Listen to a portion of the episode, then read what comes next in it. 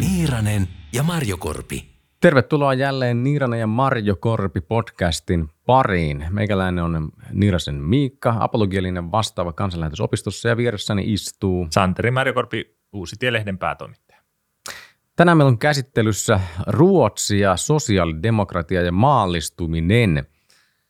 Tämä on Aika kovia sanoja. On aika isot, isot teemat jälleen, mutta onneksi meillä on vähän niin kuin kättä pidempää.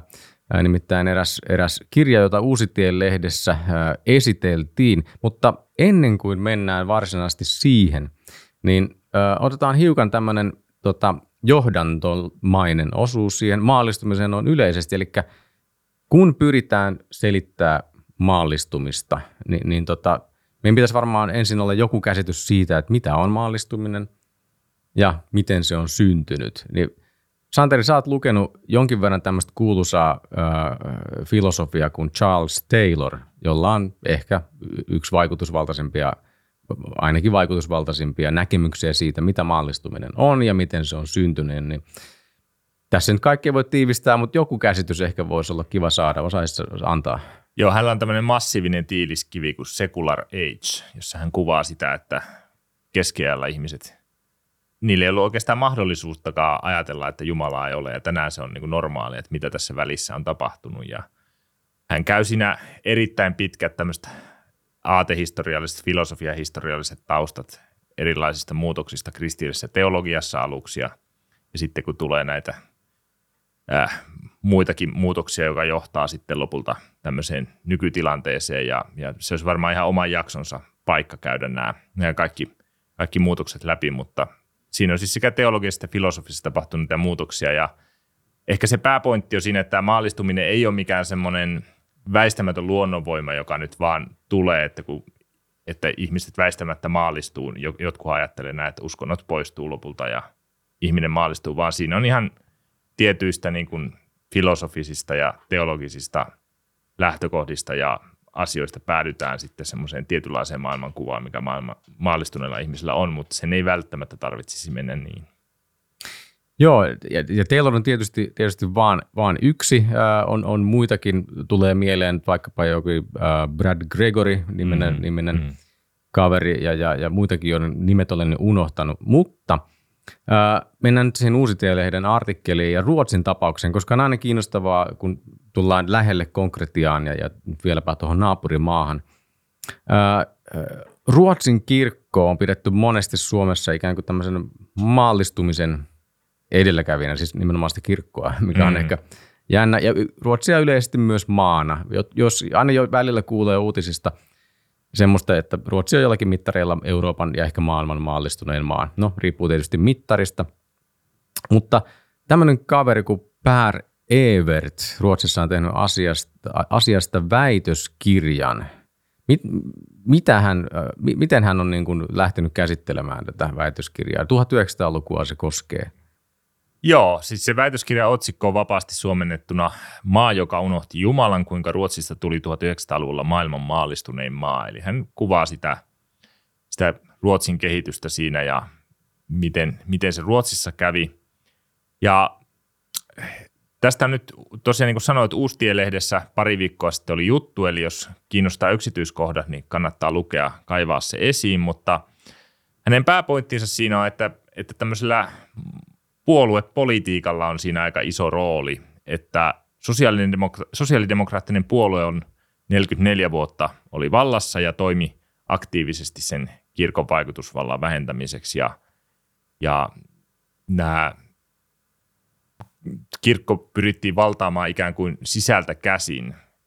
Eli siinä käytettiin vähän erilaista strategiaa kuin jossakin vaikka rautaisiripun takana, jossa kirkot ajettiin marginaalin, että toimintaa pyrittiin estämään, mutta siihen, sisä, siihen ei puututtu siihen kauheasti, mitä kirkko itse opettaa, tai sinne ei menty sinne kirkkoon niin voimakkaasti sisälle. Esimerkiksi tämä kirkkohistorian professori Jouko Talonen joskus muistaa, että sanoi, että koskaan rautaisiripun takana ei kirkot ollut niin kontrollissa kuin mikä Ruotsissa oli sosiaalisella demokraattisella puolueella se kontrolli siihen kirkkoon, että se saatiin käsin sieltä ikään kuin sisältä käsin, eikä eikä vaan ulkopuolelta ahdistettu, mikä on aika vaikea tilanne sitten kirkolla. Tämähän on aika hätkähdyttäväkin väite, ja, ja tota, moni, joka ajattelee nykyisen pehmoisen sosiaalidemokratian niin kuin mielikuvan kautta, niin, niin varmaan ihmettelee sitä, miten näin, mutta toisaalta varmaan tulee muistaa, muistaa se, että et, kun mentiin, tai kun mennään 1900-luvun alkuun sosiaalidemokraattisen tai puolueiden syntyy vaikkapa Suomessa tai, tai Ruotsissa niin alkuvaiheisiin – niin, niin sehän on ollut vähän niin kuin radikaalimpaa, siis avoimesti marksistista. Ja, ja tota, toisekseen toi aika, 44 vuotta putkeen, siinä suunnilleen 30-70-luvulla, niin se on, se on todella pitkä aika olla niin kuin putkeen vallassa niin, niin paljon. Eli siis tässä on ollut ky- aikaa, edellytyksiä ja sitten on ollut ilmeisesti sitä motivaatiota, mitä ehkä nykyaikana ei enää niin paljon ole, koska tulos on niin hyvä ikään kuin siitä näkökulmasta. Niin, joskus voitaisiin puhua ehkä tästä marksilaisuuden tai tämmöisestä uusmarksilaisuudesta ja siihen liittyvistä ideologioista, jossa on siis se ajatus, että nämä ei riitä pelkästään se talouden kontrollointi, mikä tässä vanhassa marksilaisuudessa, vaan, vaan ylipäätään siis yhteiskuntaa tulee ottaa haltuun monilla, monilla tasoilla ja, ja, ja kyllä tässä Ruotsissakin on nähtävissä tämän Perävertin mukaan se, että muutoskohteina oli siis kirkko ja koulu ja perhe ja kaikkea siitä haluttiin, haluttiin niin kuin muokata sen poliittisen ohjelman nimissä. Että se, sen ei annettu olla vaan sellaisena. Aivan, hän on käynyt niin puolueohjelmia läpi konkreettisesti ja katsonut, mitä, ja mitä Joo. toimenpiteitä on sitten sen mukaisesti tehty. Mitä niitä konkreettisesti, jos katsotaan, niin, niin minkälaisia toimenpiteitä äh, sitten näissä – sekä kodin, koulun että tota, ää, koko yhteiskunnan alueella tuli, tuli toteutettua tämä, tämä tähtäimessä? No ehkä on hyvä sanoa tässä eka, että tässä ei ole niin kyse mistään salaliittoteoriasta, että joku jostakin kontrolloi nyt, että kirkko tekee tätä, vaan, vaan enemmänkin sitä, että tällä puolueella on niin kova valta ja se sai valtansa kansalta, eli demokraattisesti – ja monet kristitytkin koki, että monet näistä uudistuksista, mitä puolue ajaa, niin on hyviä ja e- eikä siinä mitään. Mutta sitten kun tämä tietty ideologia puolue saa vallan, niin se helposti sitten käy niin, että se kirkon hallintokin kääntyy sitten tämmöiseksi puoluehallinnoksi ja, ja, ja Ruotsin esimerkiksi kirkolliskokous toteutti sitten aika pitkälle tämmöisiä poliittisia ambitioita tämän Per Evertin mukaan ja ja kun sinne valittiin jäsenet demokraattisin perustein, niin sit siitä tuli tämmöinen niin puoluekentän taistelukenttä ja puolueiden listoilta. Toki tämä sama ongelma on vähän Suomessakin seurakuntavaalien osalta, eli, eli sinne, siellä on nämä puolueellistat ja siitä tulee tämmöinen niin maallisen yhteiskunnan kopio sitten siitä kirkollista hallinnosta, mikä ei varmastikaan tälleen raamatullisessa mielessä ole se ihanne kuva, vaan, vaan sen pitäisi olla jotain muuta. Ja, ja tämä on sitten niin kuin Ruotsissa vaikuttanut siihen, että sosiaalidemokraattisella puolueella on ollut paljon valtaa ja sillä on ollut sitä valtaa myös kirkossa ja se on saanut sinne niitä asioita, mitä se itse on ajanut sitten sisään. Joo, Suomessa seurakuntavaalit on tosiaan tällainen yksi perinteisesti niin suoraan puolueidenkin niin kuin, listat ovat sinne, sinne tulleet niin kuin valittavaksi. Toki ehkä Suomessa on myös ollut ainakin viime vuosikymmenenä – selkeästi ikään kuin, niin kuin äh, kirkon niin kuin asioiden kannalta motivoituneita listoja mm. enemmän, mutta ilmeisesti Ruotsissa ei ole tällaista mm. näin mm. vahvaa tilannetta ainakaan ollut mm. siinä mm. mielessä. No tota, otetaan äh, esimerkki äh, tuosta uskonnon opetuksesta. Nimittäin se nyt konkretisoi jollakin tavalla tätä. Äh, jutussa luki, että tota, sitä oltiin muuttamassa tunnustuksellisesta vähemmän tunnustukselliseksi. Niin se synnytti aikamoisen reaktion sitten niin kuin Ruotsin kansan parista. Joo, ilmeisesti Ruotsissa 60-luvulla tosiaan tämäkin, tämän sosiaalidemokraattien ohjelman mukaan, niin uskonnonopetus haluttiin muokata tunnustuksettomaksi. Suomessakinhan tämä on nyt tämä muutos tehty, että se ei ole enää tunnustuksellista, mutta 60-luvulla – oliko se 63, niin kirjoitettiin, kerättiin tämmöisiä adresseja ja sitä vastusti 2,1 miljoonaa ruotsalaista. Eli aika iso joukko vastusti tätä muutosta. Ja tämä on tiettävästi laaji yksittäinen vetomus koko Ruotsin historiassa, missä mitä on vastustettu. Eli se ei ollut mikään tämmöinen, että tässä olisi niin kuin kansan syvät rivit takana tässä muutoksessa, vaan pikemminkin päinvastoin, että se tuli jostakin niin puolueohjelmasta ja puolueideologien kynästä tämä ajatus, ja sitten sitä lähdettiin niin kuin kansan pariin viemään, ja se kohtasi hirveän vastustuksen. Nyt täytyy aikamoiset lehmänkaupatkin olla mukana, niin. koska ei se nyt helposti ole mennyt puolueessakaan varmaan läpi. Joo. Ja nämä allekirjoittajat tahto siis pitää koulussa tunnustuksellisen uskonnonopetuksen sekä kristillisen moraali- ja etiikan opetuksen, mutta hallitus vaan vaikeni tästä vetomuksesta. Ne ei niin kuin reagoinut siihen mitenkään, jätti se vaan hiljeni siitä kokonaan ja, ja tota, se onnistuttiin tälleen vaikenemalla ohittamaan. Ja vuonna 1965 muutokset tuli voimaan. Tämä on aika jännä, jännä tilanne. Ja tämän jälkeen sitten kun se muutos saatiin, niin ei sitä enää kristityt jaksaneet sitten vastustaa ja vastustus laimeni ja nyt se on tavallaan oletus, että, että tietenkin uskonnonopetus on tämmöistä neutraalia tai tunnustuksetonta.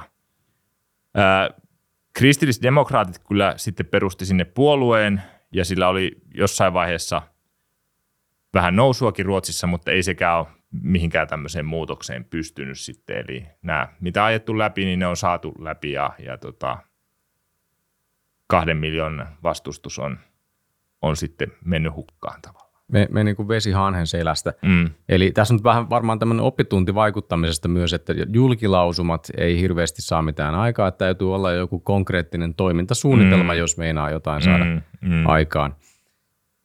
Äh, no Toinen äh, esimerkkipiiri liittyy perheyksikköön ja sen niin kuin hajottamiseen. Tämähän on yleinen tota, tai niin kuin tunnistettu ilmiö kaikissa länsimaissa myöskin, että ennen vanhaan perheet ja suvut olivat vahvemmin niin kuin vastuussa ihmisistä ja, ja tuota, kun sitten hyvinvointivaltion synnyn myötä individualismi on, on, on vahvistunut. Mutta mitäs konkreetti, konkreettisesti tässä niin kuin toimenpiteitä on ollut, mitkä tämmöistä niin kuin kehitystä on vienyt eteenpäin? Tämän Per Evertin mukaan 70-luvulla tuli tämmöinen uusi ohjelma, jossa entistä radikaalimpi individualismi tuli, jossa, jossa tota, ajateltiin, että perhe on itsenäisten yksilöiden kokoonpano ja verotus esimerkiksi muutettiin perheyksiköiden verottamisesta yksittäisten ihmisten verottamiseen.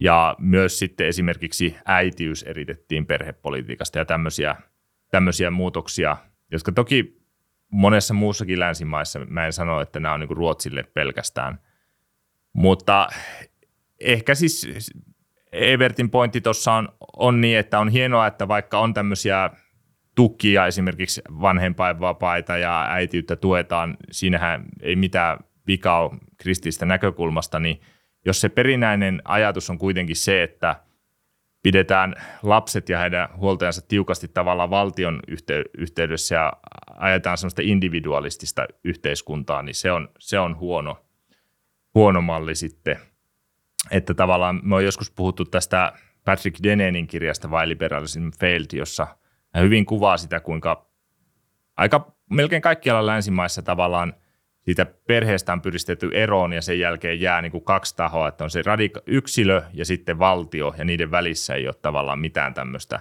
Niin luonnollisia se, yhteisöjä niin, välissä. Niin, jolloin se yksilö jää aika tavallaan paljon valtion armoille ja vaikka pyritään vapauteen, niin tavallaan se valtion kontrolli paradoksaalisesti kasvaa, vaikka sitä ei, ei haluta ja vaikka puhutaan niin kuin demokratiasta ja tämmöisistä vapauden ihanteista samaan aikaan. Tässä on varmaan monelle myöskin tota, kristitylle päättäjälle varmaan tämmöinen hyvä oppitunti siitä, että, että toisaalta hyvältä kuulostavissa, kuulostavissa toimenpiteissä niin saattaa aina olla joku se semmoinen niin kuin, ää, seuraus, jota ei ole ihan osattu ennakoida. Mm.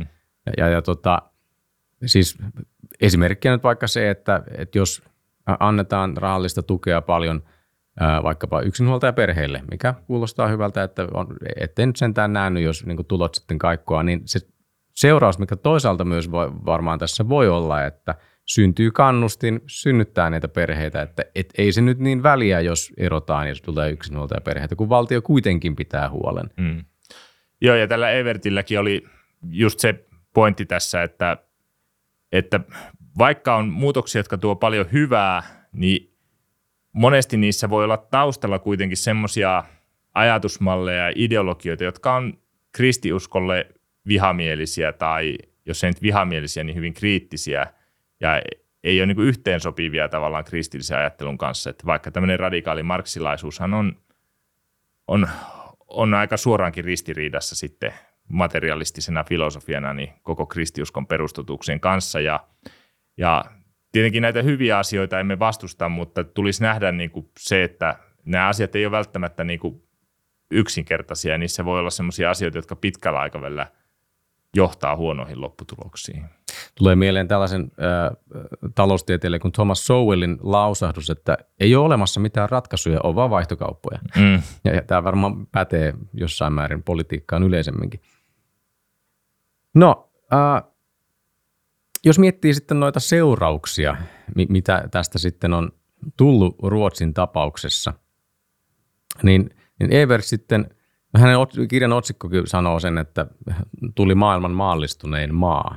Ja lähtökohta oli kuitenkin aika tämmöinen kansankoti, luterilainen kansankoti, yhtenäis, yhtenäiskulttuuri, jossa varmasti omat pikansa oli, mutta se oli kuitenkin erilainen kuin mitä nykyään on.